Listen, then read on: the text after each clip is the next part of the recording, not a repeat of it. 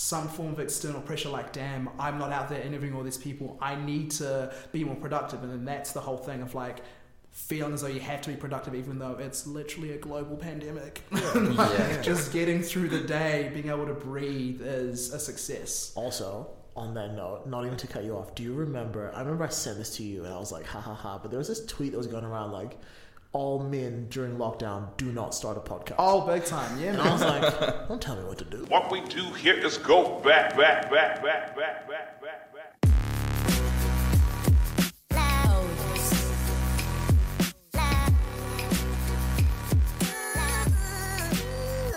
And we're back.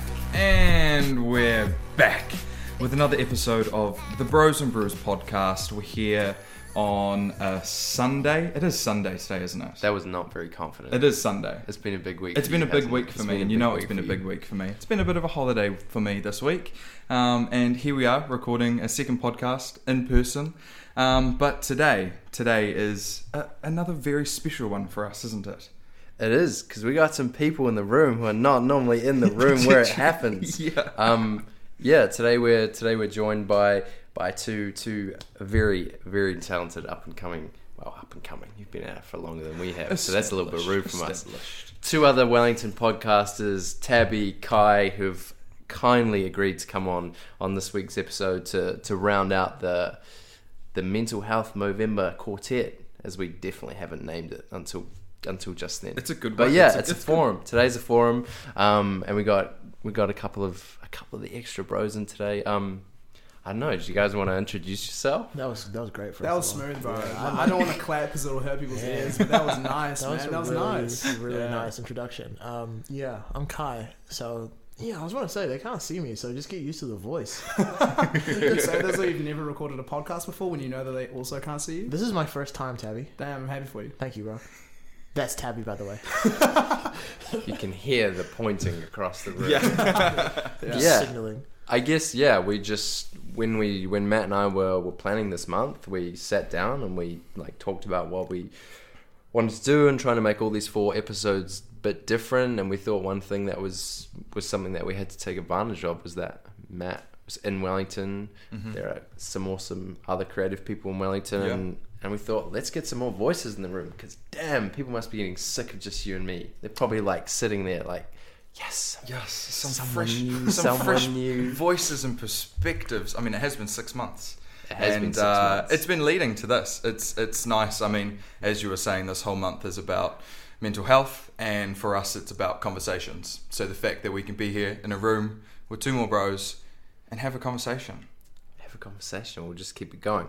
Um, every week, how we like to start out is, is Matt and I will take turns to ask each other a question just to lead things in. And this week, well, the question for you two. Oh, Please And stop it. and the question, this the question, not the brief at all. it's a maths no. Um, the question for this week for both of you, and we're just interested to hear your perspectives, is what's been the best part of 2020 for you guys? This year's been loaded with so much negative energy and bad stuff, and I'm just interested to hear like what's the what's the best thing about this year for you? Yeah, I'm gonna think about this one. Thabi. I think for me, if I was to think of the best thing that's happened for me, it's probably just an attitude shift mm. Mm. and just seeing a whole lot of things that I had been working towards for a number of years, whether that's job, whether that's things that I'm doing outside of work, whether that's the relationships that I have, seeing all that kind of work come to fruition and just seeing a path for the next couple of years. Now, this is obviously like background. The fact that we have COVID has obviously ruined like a lot of different things that I would have Yeah, wanted yeah, to do this a lot. year, but just trying to focus on controlling what I can control. Nice. And those things kind of going well has been the best thing for the year. So maybe attitude would be like if there was one thing that I would be able to tick off as a good thing from this year. It's definitely been a year where like perspectives have shifted on Absolutely. so on so much stuff, and I, I think, yeah, that's the one thing like taking away from this year is it's pretty hard to view anything the same way as we did like 12, 12 months oh, ago. Oh yeah, totally. I agree. Yeah, I, I'm. Yeah, I'm. I'm really in the same boat as that. That attitude. Mine's shifted so much this year.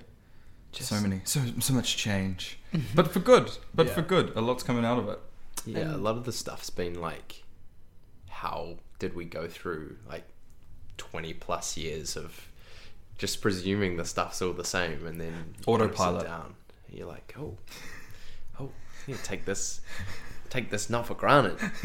anyway, I, I'm, I'm waffling. I, I cut you off. What were you to say? Um,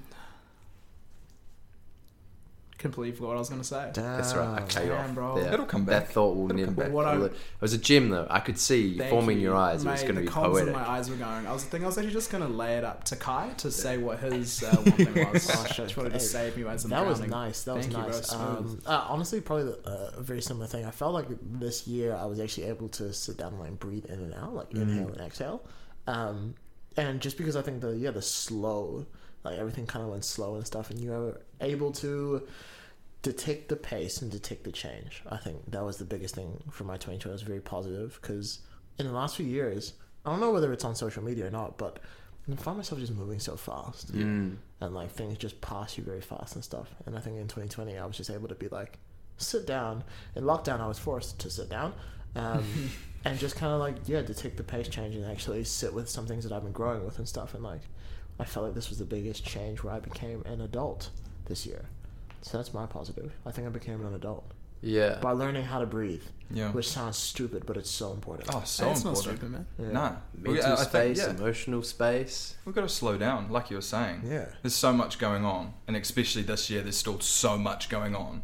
But the fact that we did get the time to just be like, hey, world's burning, chill out for a bit. Yeah. yeah, okay, I will. Yeah, Exactly. sweet. Yeah. I heard a really interesting article on the radio the other day where they were talking about like why our sense of time has shifted this year and how like February feels like 10 years ago Yeah. and what happened 3 months ago and they they were interviewing some learned individual and he was saying like our density of experience is way higher than it has ever been just the volume of stuff happening in a small amount of time which I, I couldn't really track how that translated to this year both feeling slow and super super fast but it, Yeah. it, it has because I've chatted to some people some people feel like it's raced by like we were in January yesterday and for some people you know it's just dragging and dragging and dragging but I think it has to do with the fact that there aren't really any uneventful days anymore yeah. right That's that's the thing. I feel like it's a mentality switch of uh,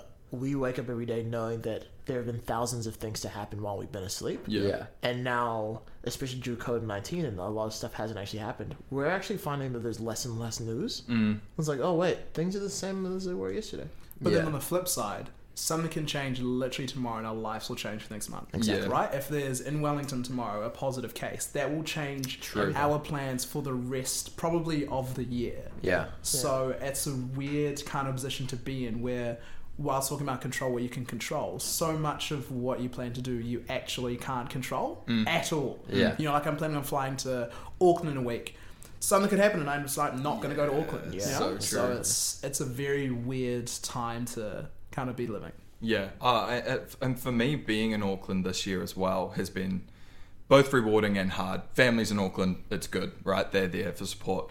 But being there and obviously having the second lockdown as well and it being extended a little bit more, it really did just get in the way of everything.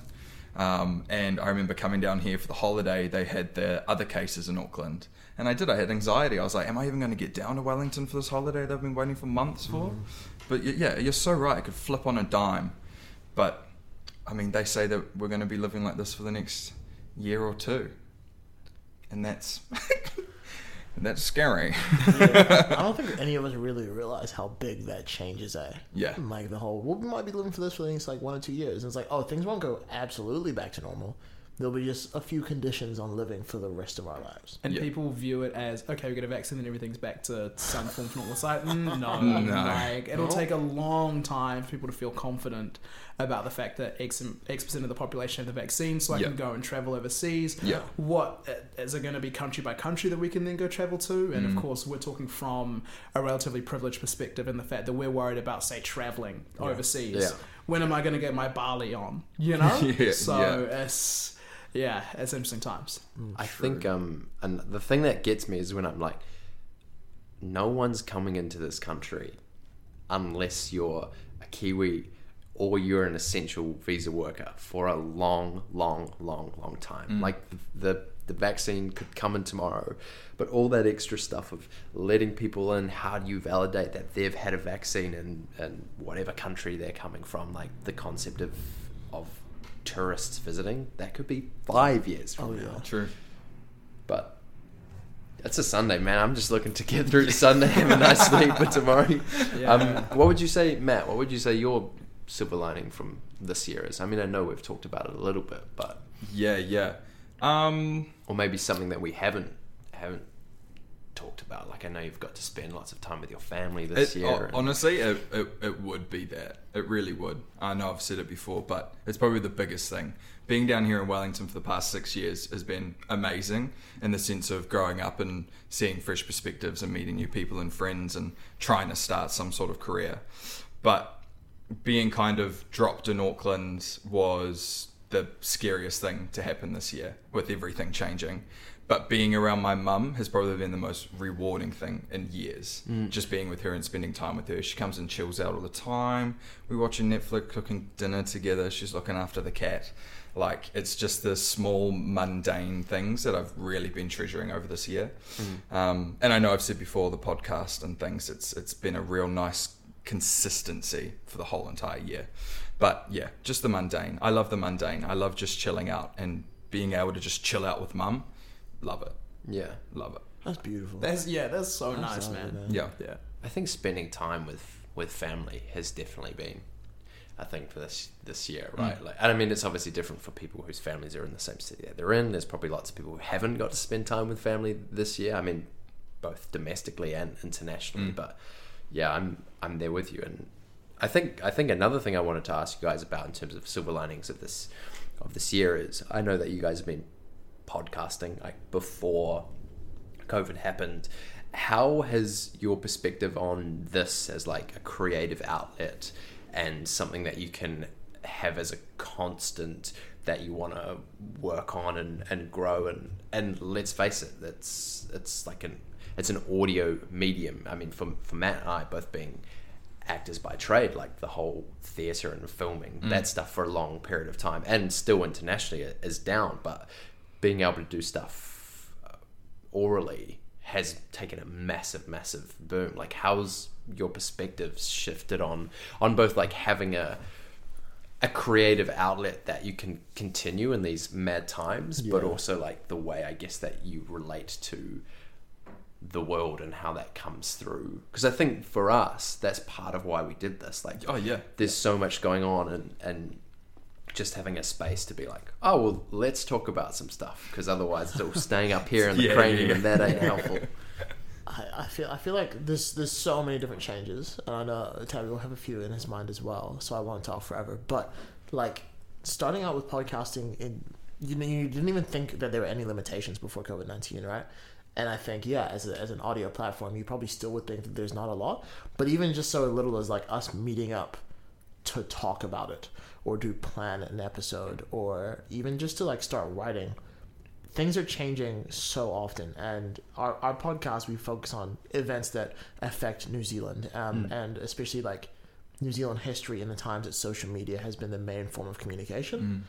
And covid-19 new zealand communication tripled quadrupled like every single article was about covid-19 and stuff. And so i know i felt in writing the episodes i felt like this massive pressure to write about covid-19 mm. and how it affects us.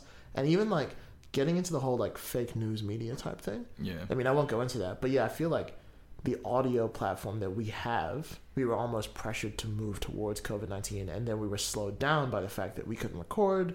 Yeah. I couldn't see Thabi for weeks, and I felt sad about it. But, um, Just yeah. Don't lie to people, bro. Wow, okay. you can tell which way this relationship works. but yeah, that's like that's one of that's one of the things I think COVID nineteen did to us. Um, yeah, what, what do you reckon?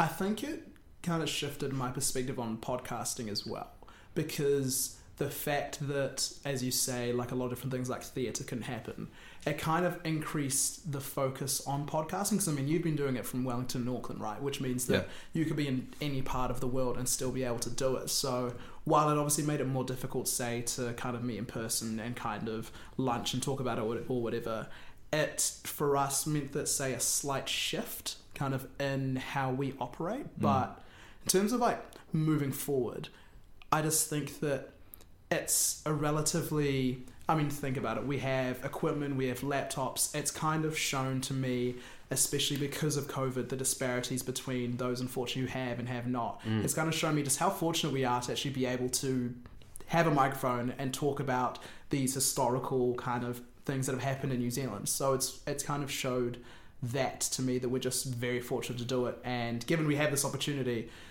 we're just going to keep talking. Yeah. You know? Like, Yeah. We're just, we're just going to keep talking. But I think that's one shift. And as you said, this could. We could sit and talk about that for like hours in terms of how COVID has kind of shifted our perspective of just being content. I kind of don't really like using the term, but like content creators per Yeah. se. Yeah. yeah. Oh, the, the content creation like market is just going ridiculous because also more people are listening to podcasts. more people are listening, also more people are making podcasts. The amount of people, Yeah. also they were able to say interview celebrities during lockdown Oh, because yeah. they were all at home. Yeah, they're all at home. Yeah. so it Yeah. did True. kind of put some form of external pressure. Like, damn, I'm not out there interviewing all these people. I need to be more productive, and then that's the whole thing of like feeling as though you have to be productive, even though it's literally a global pandemic. Like, Yeah. Just getting through the day, being able to breathe is a success. Also, on that note, not even to cut you off, do you remember? I remember I sent this to you and I was like, ha ha ha. But there was this tweet that was going around like, all men during lockdown do not start a podcast. Oh, big time, yeah, And man. I was like, don't tell me what to do. Don't tell me what to do. I'm not going to listen to you. I'm going to lean into that We're tweet. the damn singer. and we made a podcast. And here we are. Look at Four the bros four around us. the table. Yeah, we def- I definitely remember seeing that and being like, all right, I'm going to wait the appropriate amount of time. Yeah. And then definitely going to do exactly Yeah, that yeah, thing. exactly that. And then all the lockdown artists releasing music. Oh, I made this in week one of ISO. It's like, okay. Oh, lockdown art, bro. Yeah. That was. Oh, we could dissect that for mm. hours. Lockdown art was fantastic. Ah, just No time constraint, no time pressure. The Nah. artists were just going Yeah, for it. going for it.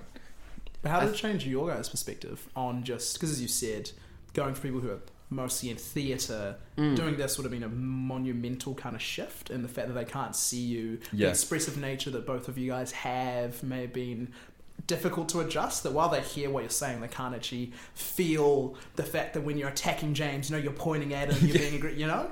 Yeah. Well, I think for us, like everything that we do is it's a relationship with audience. Like particularly with theatre, that's why we love it because it's such a, a tangible. You say something and there's either reaction or there's not. Mm. There's there's laughter or lack of laughter.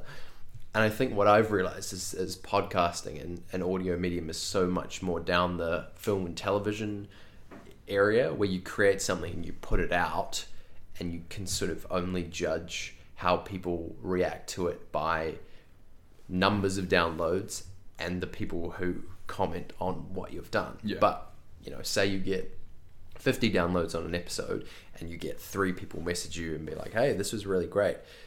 There's 47 other people that could hate it or also love it or and I think I think what's been valuable for for me exploring this sort of version of creativity is sitting down, recording something, putting it out, and being like, well, next week we do a different thing, and not staying so hyper invested in one little product. And I hmm. think that just comes because the audience is out there somewhere. You have to trust that the stat machine that's telling you that. Listen, there's someone in Honduras who's listening to us, There is, and if yeah. you're listening to this, we love you. It's Random so funny person. when you check There's the, someone when you check the map and it's just like, Yeah. oh, we're popping there. Yeah, yeah, yeah, yeah, yeah. yeah. Number seven in Portugal. That's Yeah. right, Malta, you love us. Yeah. Thank you. Hey, we're Yeah, doing a show out there soon. Yeah, we're touring in 2035. Yeah, I don't know.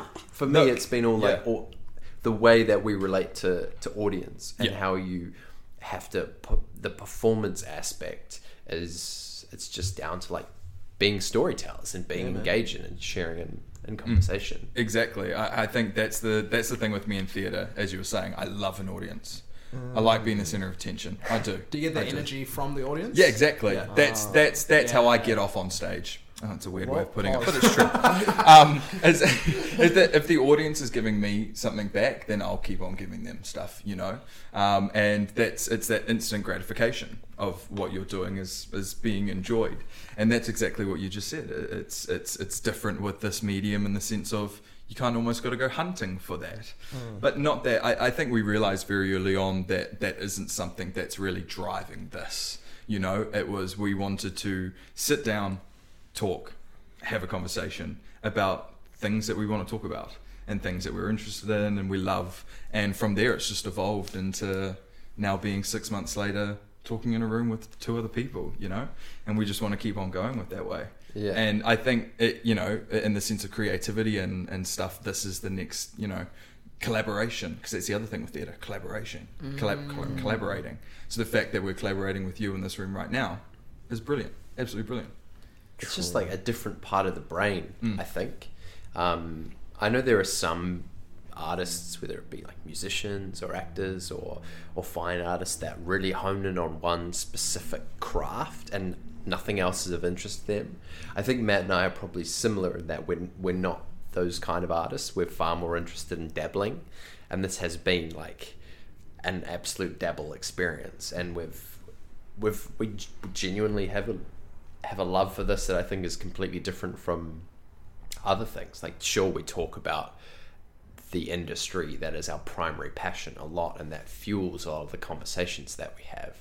But fundamentally, like these are conversations that we wouldn't have otherwise. Yeah. Like, we could be in a show together talking about say some and the show could have themes of say section sex and sexuality or toxic masculinity you know an episode that we've done but i think our focus would be on like the acting and the mm. the the devising of the show and and maybe we wouldn't step back and actually have the conversations with each other outside the realm of that and i think that's something about this medium that is so I mean, it's it's not glorified, right? Like it's just a discussion. Like you guys at least do some research with your stuff, and you actually go online and you you you uh. consult some stuff. A lot of the time, it's us just being like, "Well, what's happening upstairs? I guess we'll put it out there." And maybe and we'll just quickly check that on google and yeah, sure, uh, oh, all the time we'll be like, "Oh, what year was that movie? What Oh, was yeah. that?" Just talking, trying to Google what year did Mrs. Doubtfire come out? Was it two thousand and? I think one thing that really interests me about what you guys do is it seems to be so not driven by social media, but you guys have a have an acute awareness. Um, I feel like both in your personal Instagrams and and I use Instagram as like a summary of social media as a whole, right? Like I think it's still. I mean, I know some people are big time into TikTok, but I think Instagram probably still holds the like the nucleus of social media. Yeah. I feel like you guys both have a really good understanding of of engaging through social media while also not taking it too seriously, but understanding that it can be really serious. And it's one thing that Matt and I have never talked about. Like it was an episode that we've sort of stashed away for ages, is talking about social media, and obviously you can talk about all the elements of it till the cows come home, but specifically with how you viewed social media maybe this year and how that relates to you know both cozy corner and, and unpack and and I guess New Zealand's sense of community or maybe lack thereof over the last year. What really interests me about what you guys do is you you kind of consult friends, you use random people who you've never met's comments as as stuff to fuel your conversation. Do you think social media has changed this year or, or do you think it was always kind of that was always what we were operating under and just covid-19 has come in and it's just like another more juicy morsel or do you think we having gone through lockdown and changed all these perspectives on life have we actually sort of i don't know evolved social great media question. stuff Yeah, firstly, incredible question. That's a great That's such a good question. like, and when you started, I was thinking, okay, we can go down so many can- paths, oh and there's lord. there's literally so many to go down. I think social media definitely has maybe its use is amplified Mm. this year, given a lot of different places around the world, especially in Western Western countries. I mean, look, most of the people I interact with on social media from New Zealand, Australia, a lot of Western countries have had some form of lockdown, which has meant they're just Yeah. spending so much more time on social media. And I think there has been a big move in the activism space on social media to use it as the platform to share different experiences. And while it always has been the case, maybe maybe I'm just not following the right people, but this year definitely I've seen an uptick in that. And it's there's a lot of things. I know I have a lot of thoughts in it, right? Like you can see there's a lot more, maybe not a lot more, but cancel culture definitely a mm. big thing, Yeah. especially on Instagram. Yeah. I mean, in some cases, if you're if you're seen to be following this person, not following this person, that can cause a firestorm. Now, whether that is a fair thing to do because you could be at the dentist and not checking your phone at the time, and then apparently someone's cancelled, and it's like, look, it's it's it's difficult to navigate because Yeah. people have the expectation that you're able to act at, at all times, but then also social media does have detrimental impacts to people's mental health mm. And mm. it's at different times this year I've needed to take a step back from it because Yeah. as you'll say we spend a lot of time looking say for different content on social media just engaging ourselves with different people but ultimately it's I mean it's not necessarily real Yeah.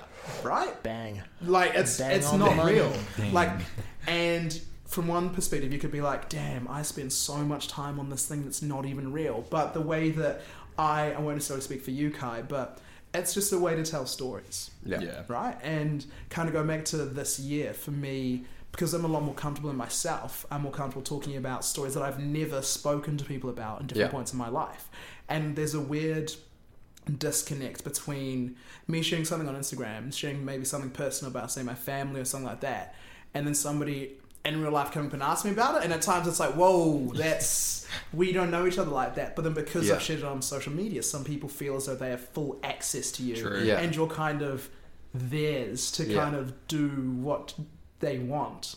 So Yeah. it's for me kind of using social media a lot more this year than I ever have.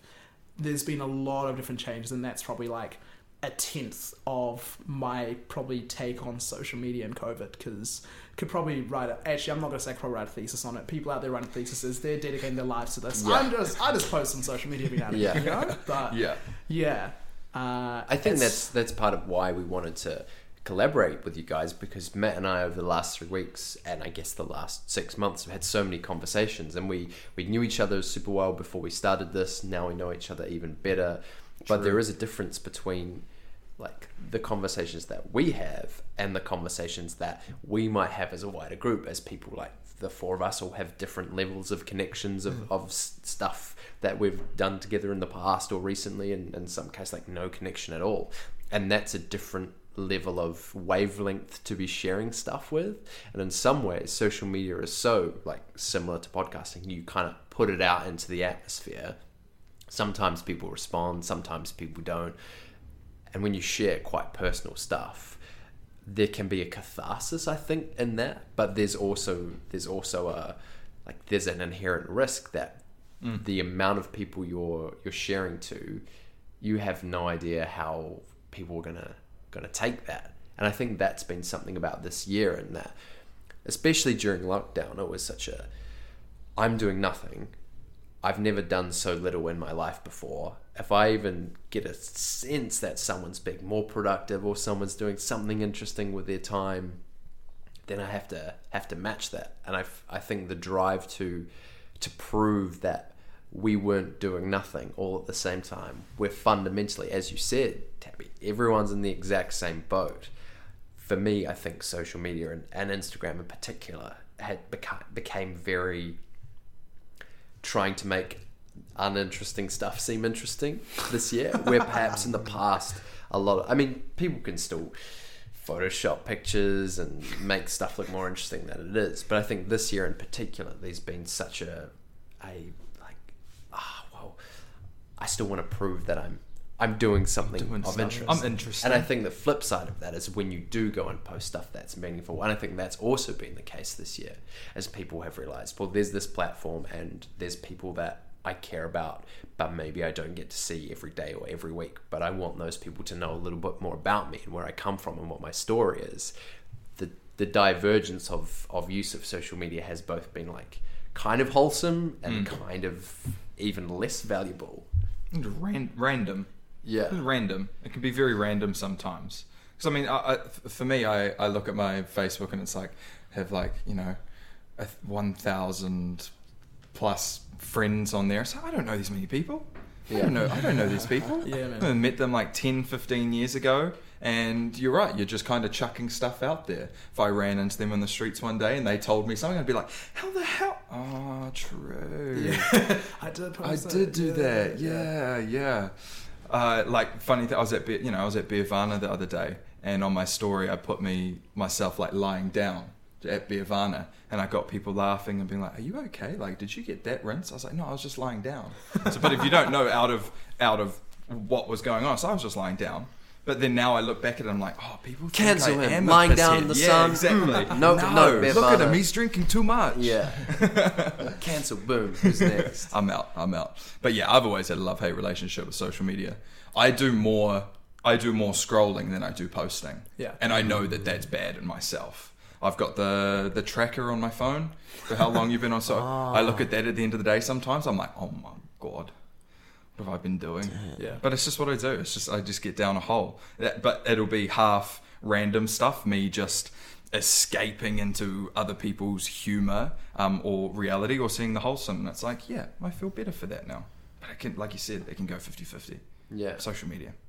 sometimes it feels so good and then sometimes you're just like both reflecting on your own usage and seeing sometimes what other people put out and you're like but but why why have you put that up there um, what about what about you Kii what do you i don't know it was a big old question It was that was oh, like at least five minutes ago question. Yeah, can you That was repeat the good question, please? no Can you- absolutely No, not don't, don't even try. I mean, from, from what I remember, I think you wanted to, like, how we look at social media through a podcast lens, and then how, uh, like, we view social media personally. Personally, I hate it. yeah Um, I, I, mm, I, I think at the start of this year, I was like, I'm loving social media. I love Mm. Instagram and stuff, and I, I think as, as I sit here now, I hate it because to build into your next question is how do we see it through the podcast? It hasn't changed. Like 2008, people were still wilding on Facebook. yeah The same sort of comments. Uh, the only thing that's different now is the volume. Now I can share this. I can tag my friend and be like, huh, "Look at what this person said." Huh? um, and it's just it's it's so. Yeah, it's been amplified due to COVID nineteen for sure. Because now we have nothing left to do but scroll, yeah and this is the only way that we can get our communication now about like you know this is now the water cooler. I, I I can't tell what Sam in the office thinks about this anymore because I'm not in the office. So now let me check Facebook and see what hundreds of people think about this. Um, and even like, ooh, I'm gonna get into my social media bag. Like the Arab Spring in 2010, like that was fueled by social media with like without a doubt. yeah Like people organized protests and government uprisings on Facebook. Mm. And this is like one of the first times that you kind of had to sit with social media is your world. That is everything that you see. Like we are all going to see different things on our phones and stuff. And that is going to play into exactly how we feel about each other, how we feel about cancel culture, how we feel about anything else. And so then I have to critique social media, which is what we do on the podcast. We critique social media to the point of like, all right, let's go off our timelines and actually dig and look for these articles and read what everybody else has actually been saying. yeah Because I can't blame people for thinking what they think because they're looking at their tailored social media, right? So that's why I just I just can't. I hate it. And I'm one of the biggest posters you'll know. But all of my posting comes from a, a place of like, none of this is real. yeah None of it. That's the thing. It's not real. I think it's a shame that this year the word bubble has become so used for one for one specific thing. Like just like you said, you don't love using the term like content creator. yeah. Yeah. I think I've realized this year that through all the the pandemic stuff, I've realized so much more about the concept of bubbles hmm. outside of all the COVID stuff, hmm. like the bubble of, of privilege, the bubble of like people that create artwork, the the bubble of your social media, like your sphere of influence and what is being influenced and relayed back to you, and realizing this year that we all at least in the western part of the world, exist within this huge news cycle, and then you add in like a sub bubble of people who have access to a laptop or a phone to access that news bubble as regularly as you want to, and then you look at look at us just sitting down here in Wellington, not social distance because, True. you clean, you clean, you clean, you I'm good. I'm yeah, good. I'm good, man. Yeah. Yeah, I I think. think. I think just the, I think, and this comes back to what you said earlier about perspective and, and space to breathe. Yeah. As realizing that there's so many different levels of of friendship and like acquaintance, and we live in the city that has as many people it has in it. You see people constantly. This is the one big thing for me in Wellington is every single day I go to town, I see someone I know, whether it's someone from school or someone I used to work with or someone I vaguely like served coffee to once, and realizing that that social media bubble is is so unhelpful a lot of the time because people you think you know are doing stuff that you don't like necessarily agree with, or Oh, people yeah. that you don't know that much do something that teases you a little bit to think, oh yeah, maybe I should still be close with that person, and it's hard to to step back and just live your own kind of life, and that's why I really enjoyed lockdown because I just I thought there's no one's doing anything. I don't really need to check in on people except for f- friends to be like, how are you doing at this period of time? Yeah. Oh yeah. yeah. Um, it's understanding your influence, right? Like Yeah. it's understanding that you will have an impact on people based on what you have on your social media, and that impact is up to them. Mm. And that right there, speaking from personal experience, affects my mental health so much. Yeah. I'll put up something that I think is personal, and somebody be like, "I know Kii now." Yeah. This is fantastic. I was like, no, you don't. You don't know me at all. And that makes me feel hella anxious. And then I'm then I gotta double back, like, why'd I post that? And it's like, oh wait, I was trying to express myself. And then you get into this whole train of thought that is so unhelpful. Yeah. And you just you lose your understanding of influence on other people. So yeah, you see people around like town that as as we said, we all live in Wellington. Oh sorry, mate. My bad. I'm sorry. I'm sorry. That, that's my bad. But um, I mean, we probably say New Zealand as well. New Zealand's so Yeah. small Yeah. No, you true. see people that you know all the time, and the impact that you've had on that you have no idea. You have no idea whatsoever, based on social media itself. yeah. you know. So, and, and, we, and we can't we can't even separate that anymore. I find when I'm in, when I see people that I that I objectively know, I know their names. I still have the thing in town. Like I'm a relatively confident person. Mm. I'm an avoider when it comes to town. I'm not an active eye contact maker with someone who's just walk. You know, if it was any of you three close friends, whatever, yeah, for sure. Sure. Nice callback, Damn, bro. Sure. bro, I saw you Good save. minutes Yeah. you crossed the road. like- yeah, like just absolute head in the hands. Yeah, I, st- I had this. I had it the other day. I saw someone that I'd, I'd done a job with a few few weeks ago, and I was like, I know that dude's name. If he sees me, he'll probably smile. I'll smile back at him, but I can't. For whatever thing that ticks on in my mental health about the social anxiety of of people, I think I'm just like a head down, headphones on kind True. of kind of person. Yeah, Well, hey, hey, I know that for next time. I see. yeah. Sorry about that. I understand. Yeah, no, it's, uh, but it is good to know that what like what makes you feel comfortable on that on Mm. that like scale. Because like for me, I'm the exact opposite. Like if I see you, I'm already thinking of the conversation we'll probably have, yeah. Yeah. and I'm ready to have that conversation. But I wish that wasn't the case for me. Like I'm trying to actively, Mm. I'm trying to actively change that, and maybe it's a sense of of time. Like I often feel like I'm in a rush at the Mm, moment, particularly when I'm in town. Like I, I'm not a a shopper or a dawdler or like just bra- often I'm moving through town, and I think a lot Man of the time on a I'm like, mission. Damn, bro, he's creating waves, bro. going, coming get out through the way. town. I ain't got no time for this shop. I ain't got time. gotta get on the bus now. My snapper is not topped up. I'm gonna have to put some money on that. I'm the I'm the I- I'm the I'm eye contact. I'm all eye contact. If you if you make eye contact with me, I'm I'm locked. I'm in. I'm coming your way. If not, I'm like, eh, cool. Didn't see me. Like, it's sweet. Hello. Hello. Hello. Just walking down the street, just bobbing and weaving. Full eye contact. Why is that dude still? Oh, it's oh, what's up? yeah, It's got some ret- some wide open Creeper. um, Thabi, I was telling Matt uh, before about your. I can't remember what it was called. The polls thing.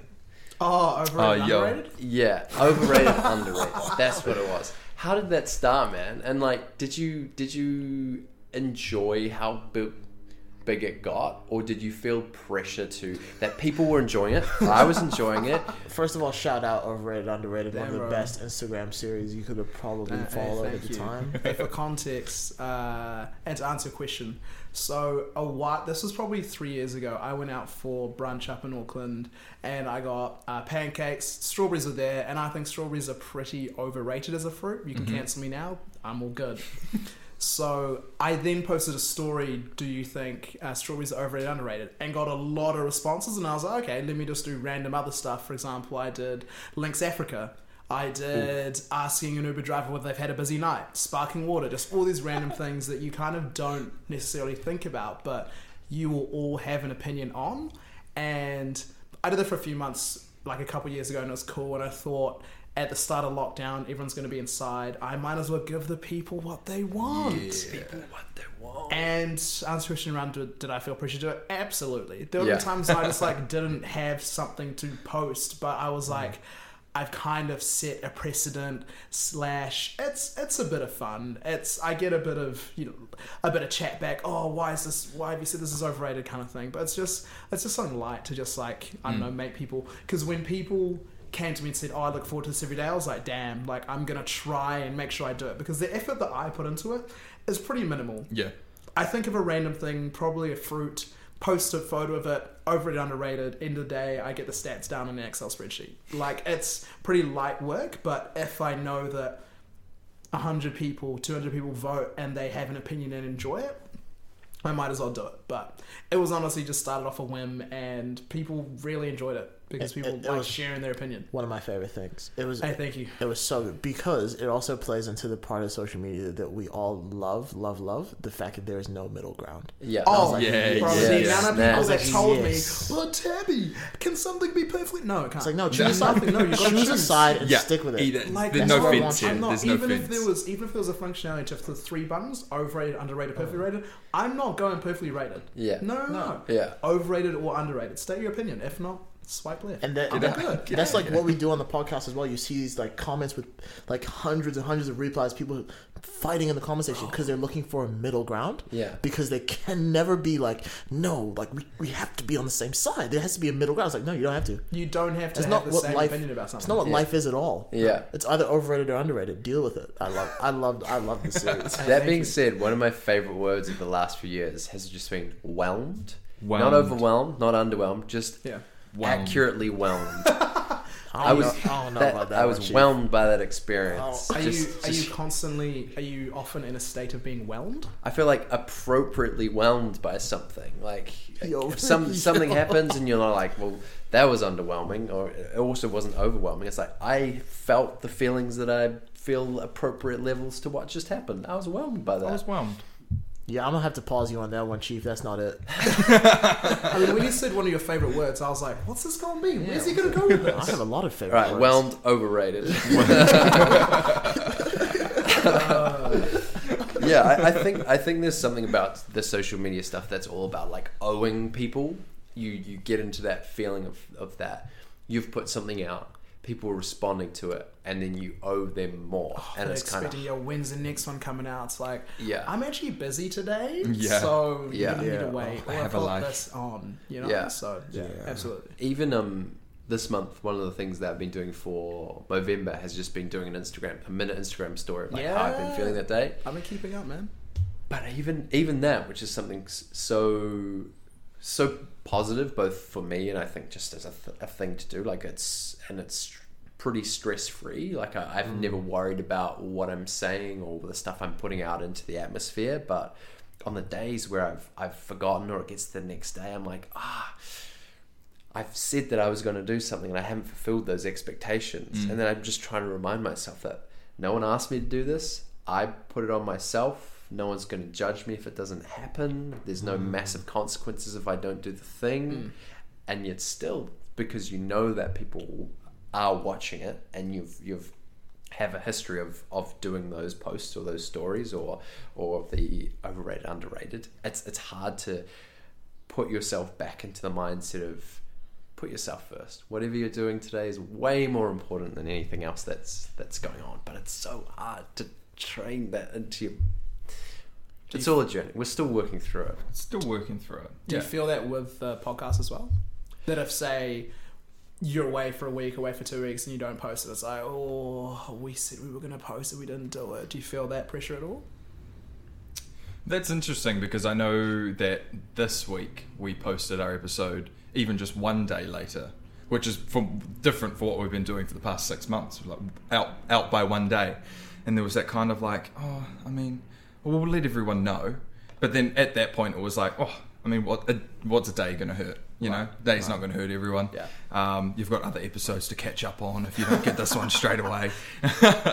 um, but no, I, I think, I mean, we've definitely come to the realization that we need a break at some point soon. You know, we've been going hard and we love it. But I think, I haven't really felt the pressure that much because I think we're obviously trying to do this out of uh, enjoyment and fun of you know just getting stuff out there. So I haven't felt that like full pressure of it all.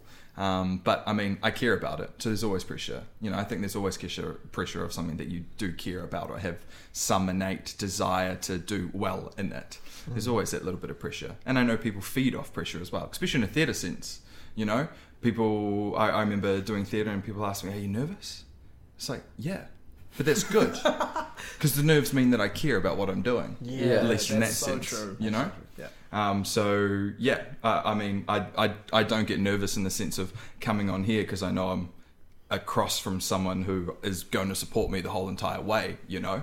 But there is part of it that's like, I want to do good at this, you know. I want people to enjoy what we're doing, in all aspects. Yeah, I I, th- I think I found a uh, a real difference in even the most mundane like Instagram story, say, and the podcast, and that for whatever reason, that sort of social media pressure to have people like your content hasn't really registered with this, and I think we we want the podcast to be successful, and we'd love for the audience to, to grow and you know start getting those advertising revenue coming Oh, through. hey, we all know. I mean, for the no one can see, but Matt and I are operating with some some pretty good mics. But these two, uh, These two here, we'll, we'll, uh, we'll you'll see a photo at there's some always point. there's always steps up to be made. Um, yeah, I don't I don't know why, but when we put episodes out, I'm always I want to maintain the quality of the the content and sort of our pattern of of artwork and Mm. and our aes- aesthetic of, of how we present our content. But once that's done and it's out, I'm not checking how many likes there's been. Uh, We listen, we go through the listens to see you know how many people have listened to it. But I think consistency of what we put out and caring about the reception of that there's a, there's a difference compared to say social media. Mm. Yeah, I, I don't know why. Maybe it's because we have started it from scratch of a place of like we looked at each other and we said, "Hey, we're doing this because we want to chat to each other." Whereas I don't really remember the origins of. I remember joining Facebook for the first time, but there was no like, all right, I'm going on Instagram, but it's going to be for fun, just for fun. Remember that? that definitely didn't happen.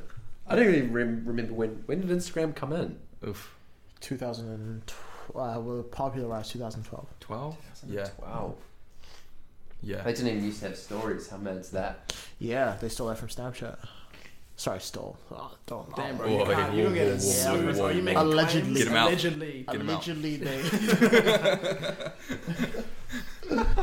Um, to keep the conversation going on on mental health, one thing that I did want to ask both of you, because I think one of the, the real benefits about talking mental health is is hearing other people's processes and the stuff that they struggle with and the stuff that really helps them. And one thing that Matt and I haven't talked about the last three weeks is actually asking each other like, what is that? What do you think you could do more that would benefit your your mental health. We've talked a lot about our, struggles and things that have affected us and and both this year and, and life generally, but we haven't really sat down and asked each other like kind of what is something that you could do that you you think might benefit yourself. And I think the reason I want to ask is I think a lot of the time the answers that people would give to this question is actually beneficial to other people.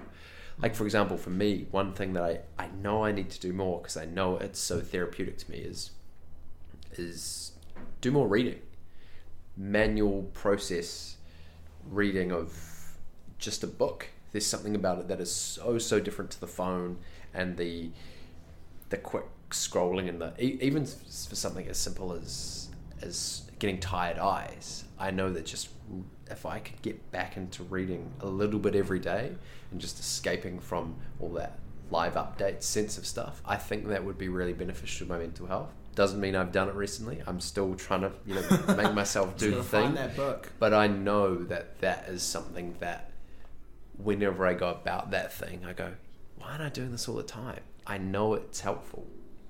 I'm just interested that if there's if there's anything that you guys are aware of that you know would help your mental health. That first of all, I love that. Mm. I love that a lot. Um, there is so like first of all, yes, like there there are things that I think we all know that help our mental health. And I'm gonna shout out one of my favorite songs. Actually, it's an album called Lianne La Havas. It's self-titled, but there's a song in there called Paper Thin. Uh, it's it's it's essentially what the whole album was written around. And in in the song, she's just like, you don't have to suffer. You know exactly how to get better, and like you can't you can't be happy lost. Like you have to. No, and I was like, damn. And I think when I'm looking to make a positive impact on my mental health or, or try to get better, I'm one of those people that I'm like, yeah, I know that like seeing my counselor is actually dope. Mm. I come out there feeling new, and like if I have problems, it's fantastic. And like having that open communication with my counselor is like fantastic. Mm. And then I stopped, and then I like like was just in my own like what I see is like tangled cords, and I was like, man, like I feel terrible. I was like, but I know how to get. I know what Yeah, makes me feel yeah, better, yeah. you know. And the same with with you, like you know, reading. It's like, yeah, I'd love to do this.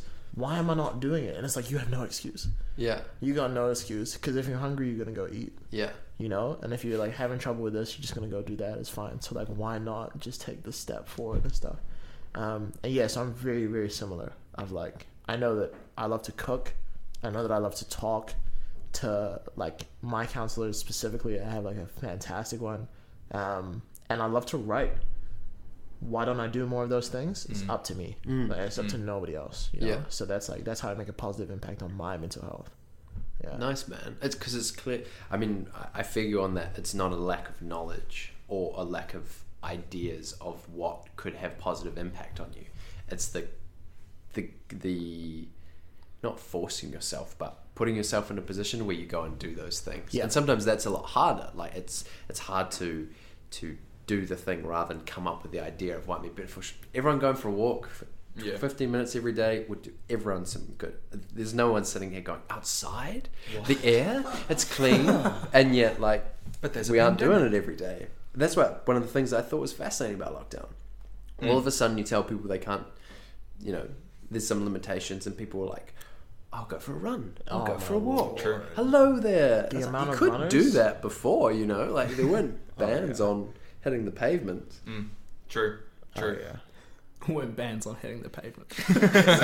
I was like, we just let that slide. Like, I don't know about that one. um, I think for me, it's Sunday morning basketball.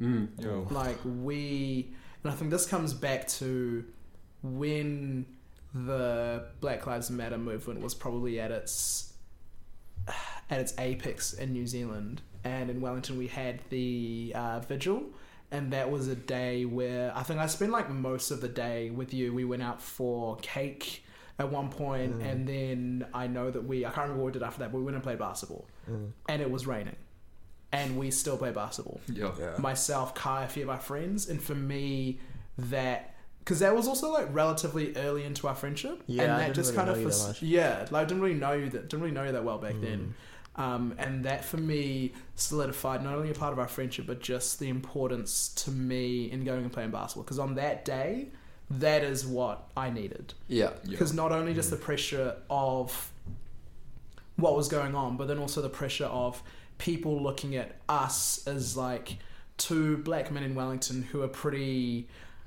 well.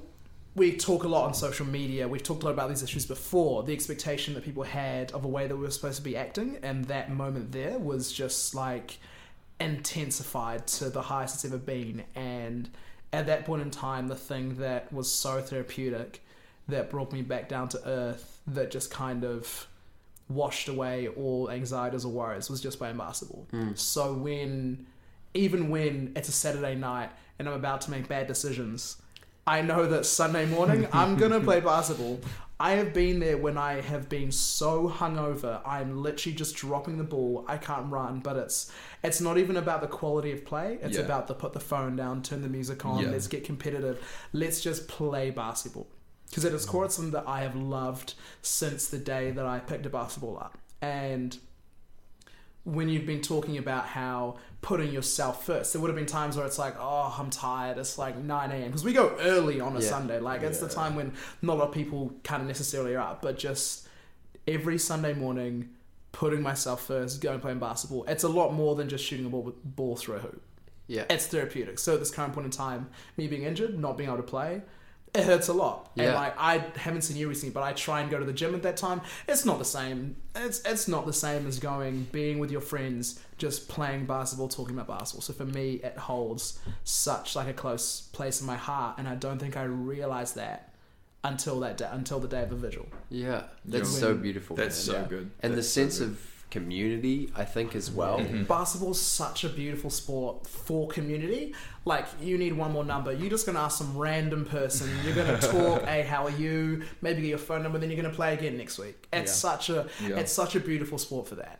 especially at the this age you get to mid twenties and and I feel like the new people you meet generally are either friends of friends Yeah. or something to do with work.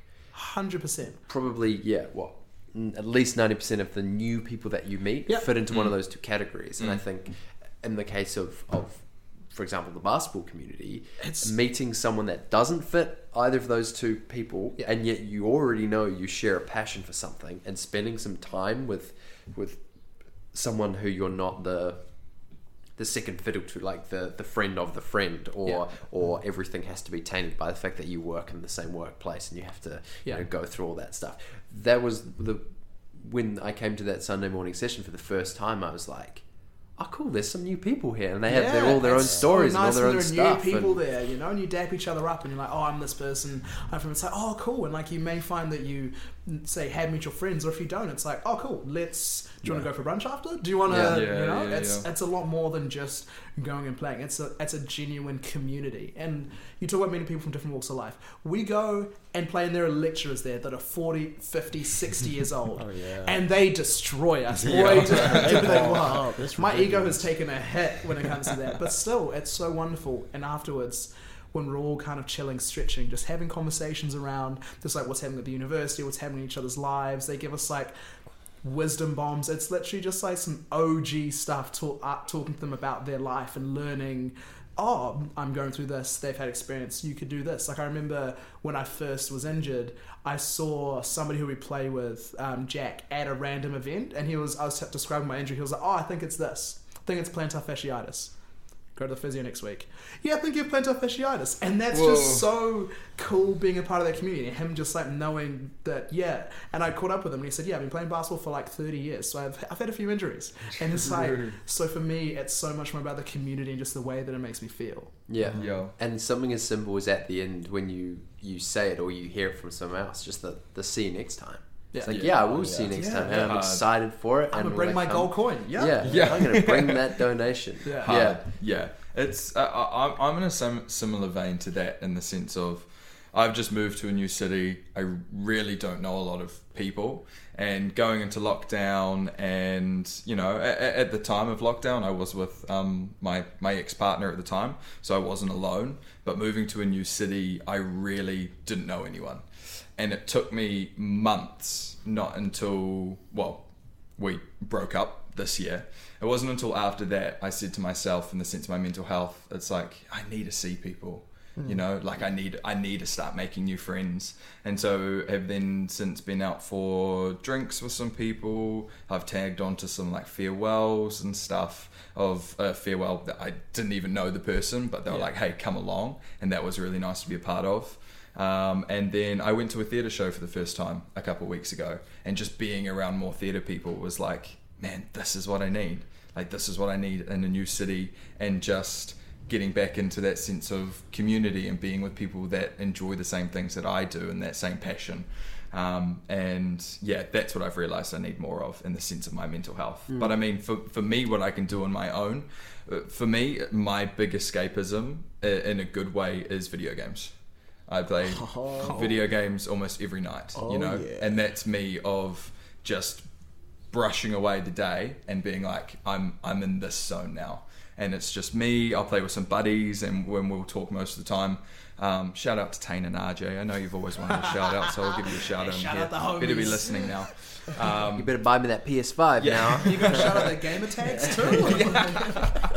Uh, oh, nah, nah, nah. I'll give, I'll give that to Thought them about another it, though. time. He I'll, thought about I'll it. hold, I'll Yeah. hold them. I'll hold them.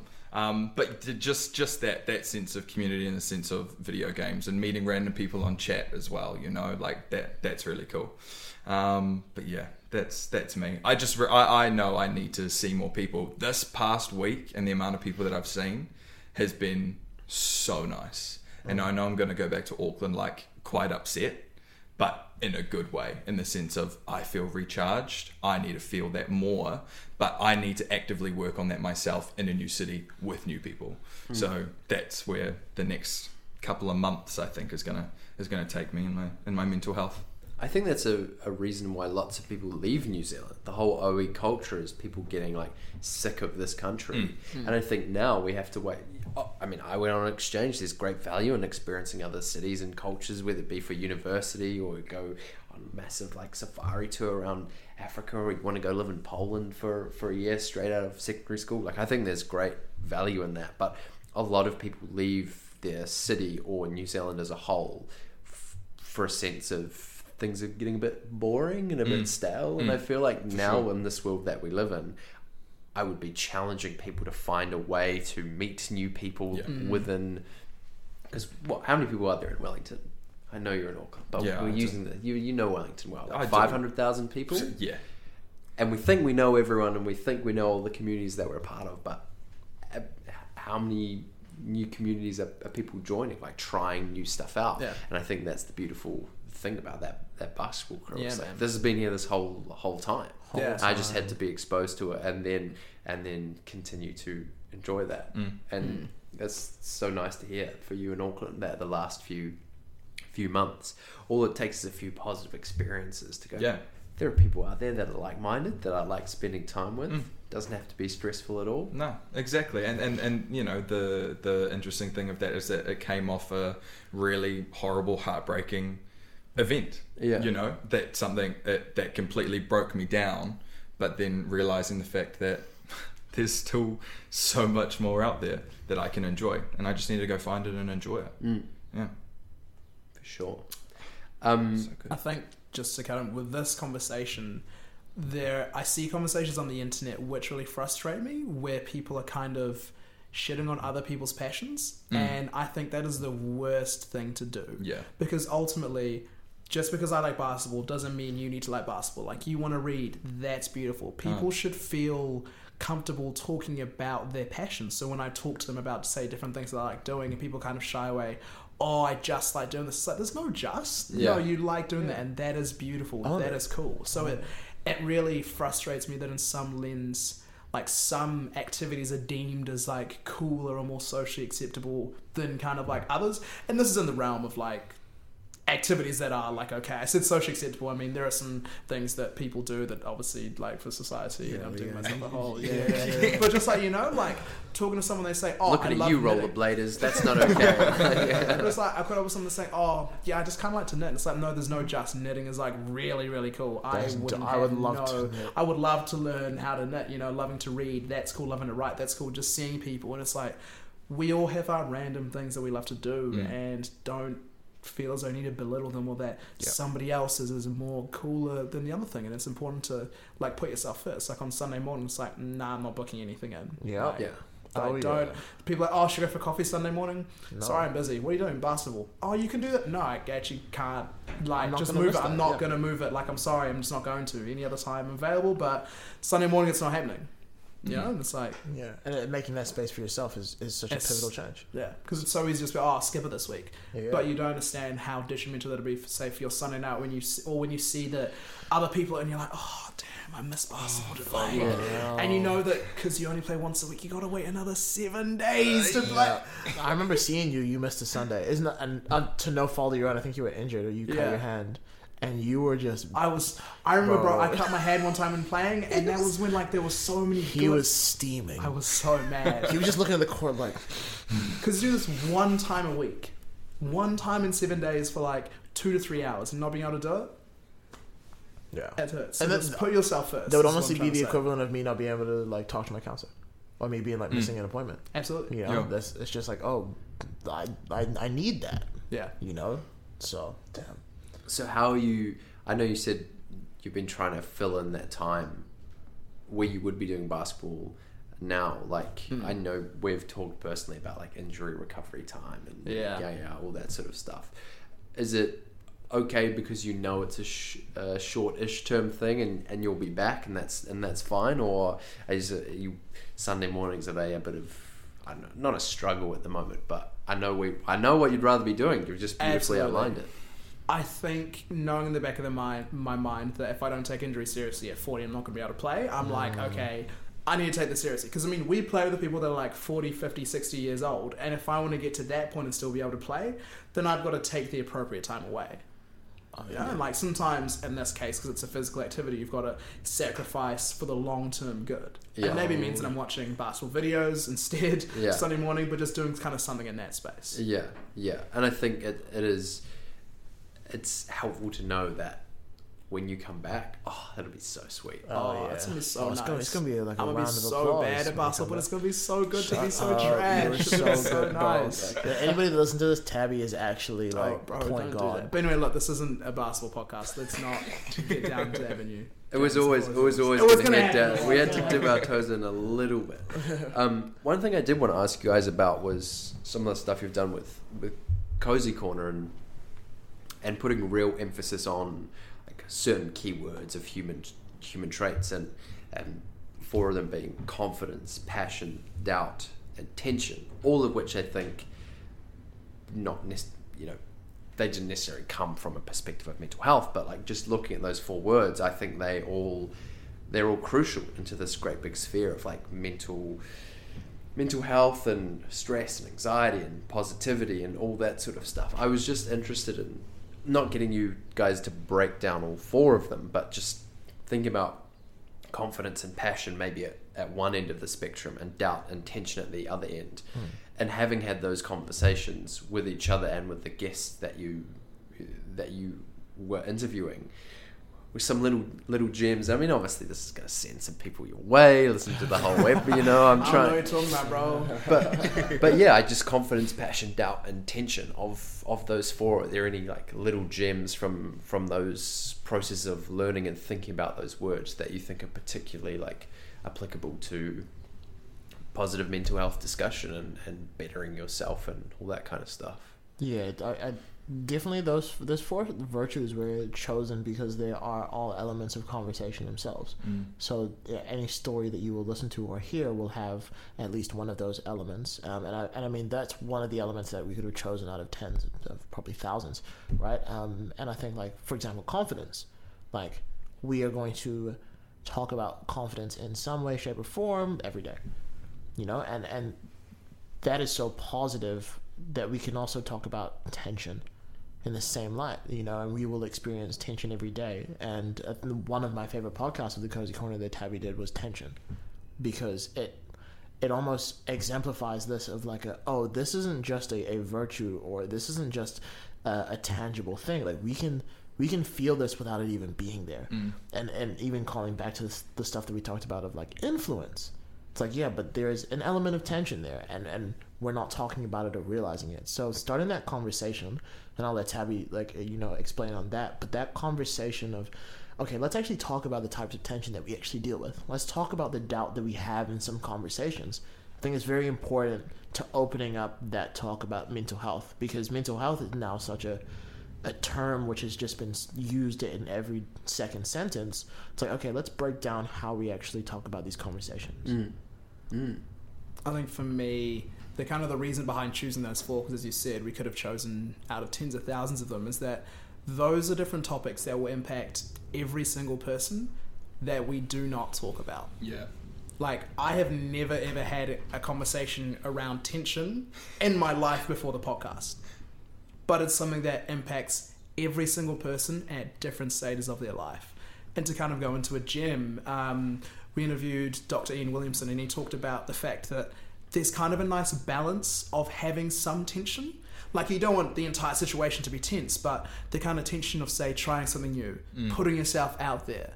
And that is so important to have because you may just kind of sit there exist and obviously at different points in time it's important to kind of just take everything in and understand that you're comfortable in the place that you are but say when you're trying something new it's also important to feel that oh i'm not sure how this is going to go this is kind of exciting i'm putting myself out there i'm learning a new language i'm doing some public speaking so for me that was kind of that was revolutionary because i'd never thought of tension as a positive thing Yeah. Mm, mm, mm. like I'd always thought of it as oh, that meeting was kind of tense. Like Deborah kind of cussed out Paul. Yeah. Like it was kind of yikes. Kind of cuss out somebody. Yeah, The passive aggressive email, but you know, and Yeah. it was for me. It was like, damn, they really changed our perspective on something. And having conversations with people, you touched on it before. Having a podcast means you can ask them questions that you're never going to ask them during the day. Yeah. Yeah. Like it'd be a bit weird if I just asked you, "Hey, did you feel tense at all like the other Yeah. day?" Like it'd be like, "Um, yeah, I did." But Thabi, like, what, like, where's this coming from? Yeah. But having a, a, a conversation on a podcast gives it that purpose where you are allowed to ask these questions, and that's why I love this medium and talking about this four different things. Like they impact our lives in so many different ways, but we don't. We talk about it, we don't really have an understanding of it, mm. you know. So I guess that's why we kind of chose those four and the two on each side. Some which are kind of seen in a more positive light, and then some that are seen in a negative light. Yeah, mm-hmm. I think mm. tension's a fascinating subject. One of the the little gems that I, I guess, learn at at drama school because there's a lot of uh, anatomy involved with that, like understanding your body and how Oh, it yeah, moves and the way that things, as with you know many creative and you know, sports based professions, you know the human body is an as an instrument. You can train it and you can adapt it. And one of the things that uh, one of the teachers at the school put a lot of effort into, well, changing our perspectives on was the concept of physical tension and trying to open our eyes to the the realization that pe- people would come into into school and class and be like, oh, I have tension in my neck or I have tension in my, my back or behind my eyes or whatever. And he was trying to explain that tension is not something that gets created. It's not really like a it's not like a bruise like tension you don't you don't have tension you create tension tension is a result of something that you must be doing to yourself. It's not mm. like a disease that you pick up externally. Tension is something that fundamentally your body and your mentality and all that stuff is creating for yourself. And because we know that to be true then we can backtrack and we can assess well what is what is happening that is making that tension be created? And let's stop doing that thing and then you won't have the tension rather than viewing it as a I picked up some tension on the flight to Auckland and now it's with me and I like I Yeah, can't exactly. with it. and that was such an eye-opening thing for Yeah. me to view tension as a as a something that I had to be responsible for Yeah. and mm. like looking at something like doubt knowing that doubt can be super super helpful to you if you view it through the positive lens of of making you know decisions justifiably and thinking about consequences and yeah there was just when when I was thinking about the the way that you guys had had looked into tension I was like yeah we physically we think of it as something that we're unlucky to pick up but mm. actually it's all self self control like you can just figure it out Yeah. Well, that's what I find a lot with mental health as well is that self reflection, and a lot of us don't have it. You know, you talk about tension in the sense of ha can we figure out where this has come from? And it's exactly the same with mental health as well. Like if if there is a problem that is in your head or something, then I mean that's got to have come from from somewhere. Yeah. And I think I think a lot of us find it really hard to be able to dive into it ourselves. Hence why we go to someone else, you know, every week or every month or so and have those conversations, us talking every week. We can we do have the ability in ourselves to figure it out and instead of letting it just fester and it just be a thing that's happening. Yeah. Um, and I think that's why I'm, this whole month has been this conversation because through conversation and through talking about things, we can figure out where all of this stuff is coming from, whether it be good or bad. Because I Yeah. mean, figuring out where the goods come from is even better because we can keep on doing that. Yeah. Yeah. and realizing how much feeds into this this great beast that is mental health. Like we spent most of last episode, or like a good half an hour, just talking about clothes and Mm. realizing that something as simple as clothes, you know, Matt and I have vastly different sort of experiences with because of his history with with retail and I guess my not history with retail. Some people fashion is such a thing that they express themselves. For some people, it's just not a big not a big deal at all. I mean, you look at facial hair. For some people, that is such a a stress, particularly when you're you know coming out of secondary school, that age. Why is something as as fundamental as hair follicle growth something that causes so much stress for people, um, and all the stuff we talked about with the arts, realizing like there's all these different elements that that contribute to this this wider bubble. It's not just like the one thing that I have to do today that's stressing me out. It's all the other elements of stuff that that go into it. Um, just thinking about Movember as as a whole, I guess to to wrap up, this has obviously been a, a Movember that has been a part of a year that's been filled with so much other stuff. Um, just thinking about mental health as this year as a as a whole, any like final final thoughts on I don't know. I've personally for Movember this year, I've tried to not make it too male focused. Obviously, we're Yeah. we're for for men talking about mental health, but I've tried to not do a great division by by gender this year because I think everyone's gone through so much mental health stuff. I know the Movember Foundation specifically does causes that help with male mental health stuff, mm-hmm. but. I don't know, just a little open table to, to finish out the episode. Any any thoughts generally on your mental health, other people's mental health, This world mo- we live in? this Movember. I to be honest, this month's probably been the best outlook I've had all year. Just in the sense of having com- committing the time to actually talk about the stuff, and I think going forward from here, it's now instead of it being like, oh, this week we're going to talk about this, and, and this week we're going to talk about this, actually just sporadically talk about it, you know, and just and just have the casual conversations. Um, but I, yeah, I, I think it, it's been a nice cap to to my year. I mean, the year's not over yet, but it's been a nice cap to the year in the sense of being able to evaluate everything that's happened before this month, and then really dive into it and appreciate for what it is and where I am now. I think that's what I can really take away from November this year. Um, and also getting out and going for a run as well. As I said last time, I'm a little bit behind from goal. I've got a week to run, but the whole point is getting out and, and running and doing that, you know? And I think that's another big thing I can do for myself going forward in that alone time and in that self care as well for my mental health and just having some exercise mm. and getting some fresh air. So this year's been this year, this month has been very positive in that sense to kind of cap a year that has just changed my life so much. Mm. Awesome. Beautiful, man. I think for this Movember period, and kind of not necessarily specifically at Movember, but just in mental health in general, I have two points. I remember I was at this uh, this rugby match a few weeks ago, and I was talking to kind of a friend of a friend, so we hadn't really had many discussions. And I started talking to her about, oh, she just recently moved up to Wellington from Christchurch, moving with her boyfriend, and I was asking her questions that I deemed relatively kind of standard like oh how have you found moving up like a lot of your friend group now is solely based around the friends that your partner has and how has that impacted the relationships around you and later on i found out that she was quite taken aback by those questions because those are things that no one had ever really mm. asked her and it mm. kind of hit to me that people I don't feel have conversations they truly want to have. And there's a number of reasons for that.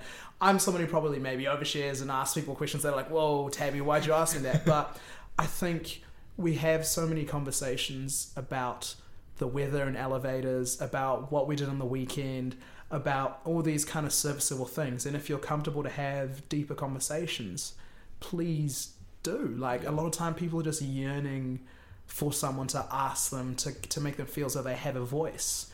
And given in myself, I'm comfortable having difficult conversations regards to anything, whether that's race, a lot of other things that people may feel uncomfortable having them with me. I try and make it apparent that no, we can talk about anything because finding out that that one question kind of really impacted their perspective on kind of how they were feeling, I was like, and conversating is very, very important. And the second point is that I'm a massive fan of kind of doing this, having these conversations, seeing say celebrities talking about it and different things. But I'm also looking to what's the next, like what's the next step? Mm. Mm. Because the thing is, are we mm. going to be doing the same thing in ten years, or is something going to have actually changed?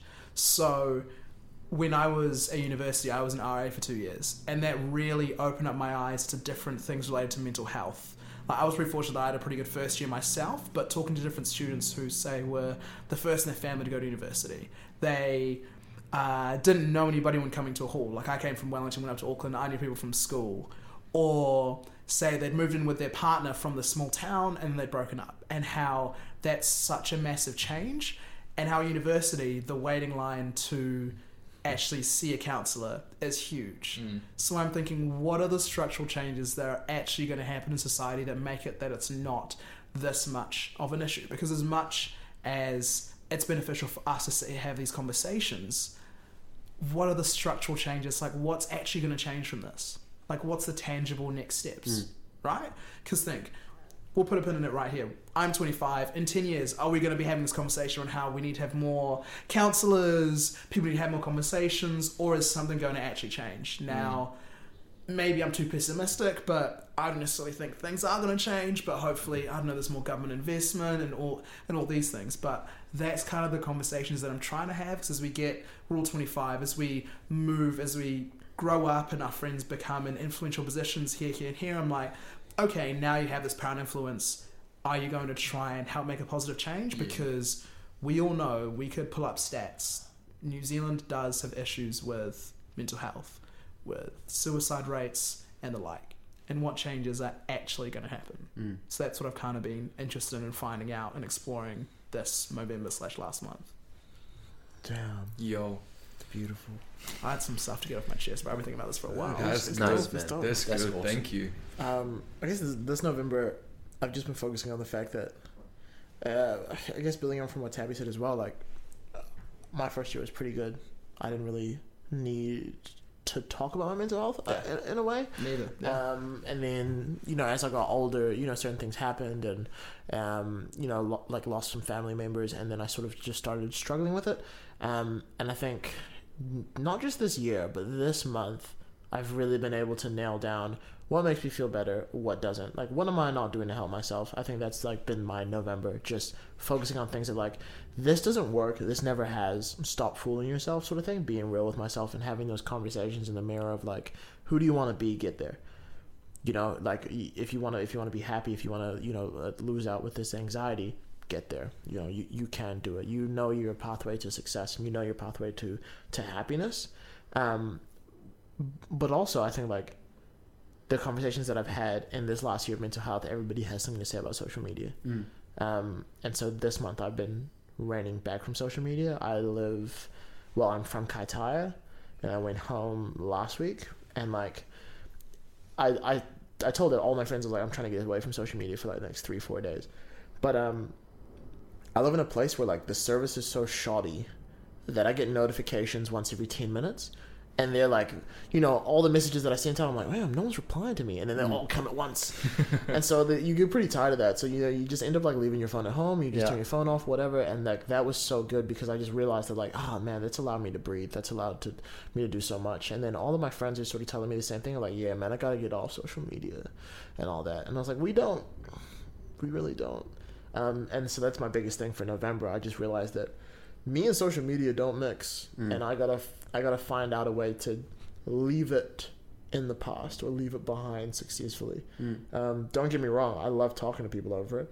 And the only way I can contact my family back home and I mean like our podcast is platformed on social media but personally it doesn't do me any good. Yeah. yeah so that's what I've learned in this November. I think that's been the main takeaway I think I'm there with you, man. I think, like, not not as my main takeaway, but just I've been thinking about that for so long, and I think it's kind of at the it's come to a head where I'm like, well, make some meaningful change for for yourself. Oh Um, yeah, it's it's like oh, this is not doing me any good. Yeah. So like, if I want to change, we got to change it. Yeah. I think one of the main things I've been thinking about this Movember and this year as a whole as it relates to mental health is just work. Like so many people I know, particularly our age, so unhappy with with their place of work. Oh. How tired they are from work. What they're doing forty hours a week.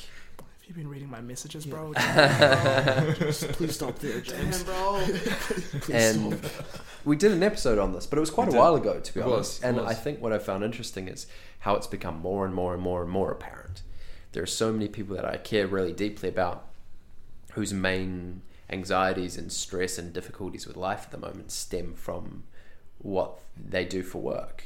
And as someone who has been largely a beneficiary since coming back to New Zealand, my perspective on on work um, has completely changed this year and how it's related to my my personal mental health and using that to judge other you know friends' mental health and how that relates to what they're doing. And yeah, I think I've just been trying to reflect on what can we be doing differently.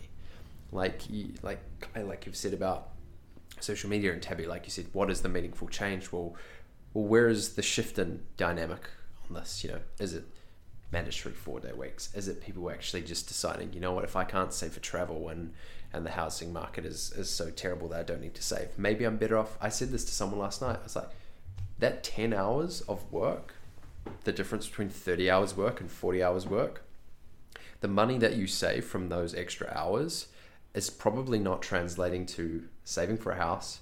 You probably spend just slightly more because you earn slightly more, and that expenditure is probably something that you could remove from from your life and, and not even notice. But the ten hours of extra work that you do a week is probably impacting you massively. Mm. And I think I'm struggling at the moment seeing so many people that I care about really battling through with what they're doing that I'm just trying to think about what the alternatives are. You know, mm. uh, like we said on that episode, it's not as easy as telling someone if you hate your job, quit your job. Mm. Like that doesn't that it doesn't work like that. But being aware that there are so many people in their 20s, in particular that I know, whose mental health is being negatively impacted by their work, whether it's workplace, the career they're in, if they'd rather be doing something else. Um, and I think that's just the conversations I've been trying to trying to have with with people and and figure out, you know, where can we where can we shift things here because it shouldn't it shouldn't be like this. Yeah, yes, the world has to continue to operate and jobs yeah. need to be done, Yeah. but it doesn't make sense if everyone's hating what they're doing. Yeah. Yep. I actually I have a friend who left uh, work recently because it was just detrimental to his mental health, and I was so proud of him because in the in the jobs that we kind of that like that me and a few of my friends have, it's quote unquote a prestigious place to work, and I hate that so much because it implies the need to put that above everything Yeah. when actually at the end of the day when we're 50 60 wherever on our deathbed thinking about things. I'm not going to be like oh i'm so glad i spent those first three years of my career at this prestigious place. Like who ultimately cares? Like if it doesn't satisfy your purpose or make you feel fulfilled i'm like just don't do it. Mm. You know? Like so you hearing that i'm like yeah absolutely. I know so many people who are working in places that it's detrimental for their health and they're still going. So my friend told me he was leaving i was like that's honestly so beautiful and i am so happy like that is that you're putting yourself first Yeah.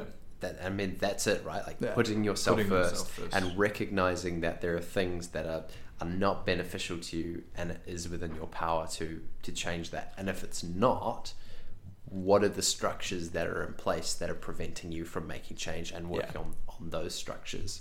Um, because everything, everything that we've mentioned, I think is all positive conversation around change that can be made within ourselves and with other people and I mean, we've all we've said it before on across all of our platforms. Like so much starts from just having having conversation, and like I feel like I know both of you way way better than I did ninety minutes ago, and that's only because we've just sat down and just talked about some stuff.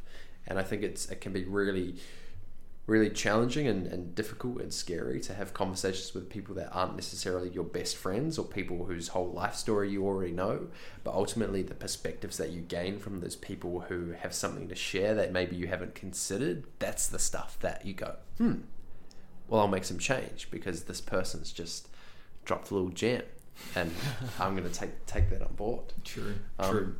Thank you both so much for being here today. This has honestly been so so beautiful and such an amazing way for for Matt and I to finish this this month of talking about mental health and and gaining some perspectives from from other people. So thank you so much for being here. Uh, we we, ours, we appreciate it and and man, look, uh, I got to do it. Like we got to we got to hear some plugs. T- t- tell us what you're working on. Yeah, what's next? What's happening? Where you at? Do you want to do you want to talk about say so and I'll go unpack? Sure. Um, well, the CESO project just finished up the class of 2020, uh, which was a uh, well, sorry, the CESO project is a mental health storytelling platform, uh, and the class of 2020 was a free service that we provided to young people in between New Zealand and Australia to journal uh, for the first time in their lives. And so what they did was weekly, fortnightly, or monthly, they were able to say anything they wanted. Uh, just by speaking.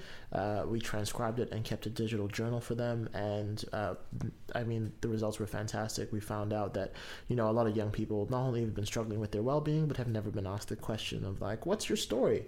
Or "What would you like to say?" "What would you tell yourself three years ago?" Things like that.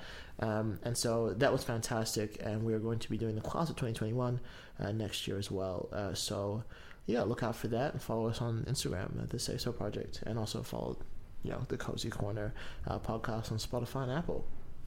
Did I get that in sixty seconds? That was nice, bro. That was Thank you. clean. That was Thank you. efficient. That was nice. Uh, so Kii and myself, we have a podcast called Unpack, and we dissect, analyze, uh, unpack uh, different uh, events that have occurred in New Zealand's history. And not only just the event itself, but you look at the the discourse, the social commentary around that. What you'll find in the comments is the good, the bad, and the ugly of New Zealand. A lot of time people think, "Oh, New Zealand is so great," and it's like, "Oh, have you seen the comment section?"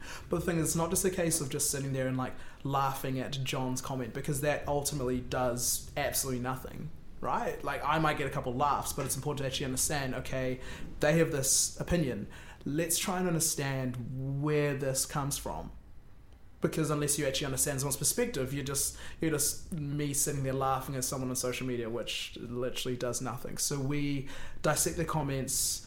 Uh, we look at so if they had the power to make decisions, what would the world look like? Somebody made a comment that we should kick all uh, pin-sized rugby players out of the country. So we looked at okay, how much would it actually cost to on a mystical island build a prison, get them over there, house them, and all, all of these things because some comments are so how can I put it just so interesting. I'm gonna leave it at that because interesting means touch. nothing. Uh, that they deserve to be unpacked. Oh, and you can find that at uh, unpack.co.nz on Instagram. There we are. There it is. Yeah. Lots to be lots to be listened to, and I mean, look, I can't speak I can't speak highly enough about both of those two projects. Um, if you're if you're new to the podcast game, I can't recommend them highly enough. If, if podcasting's your thing, look, you know where to go next. Um, thank you both so much for being here. It's been our absolute pleasure to have you on, and we should say, our our first real proper guests, and, and we're Whoa. And Rue. Hey, True. Dang. lucky to have you. Lucky to have you. Hey, Thank you so pleasure's much. the for having last. us. Pleasure's Yeah. the last. and to everyone out there listening, hope you're having a great day, great week, whenever it is you're listening to this, and we'll see you next time. Peace.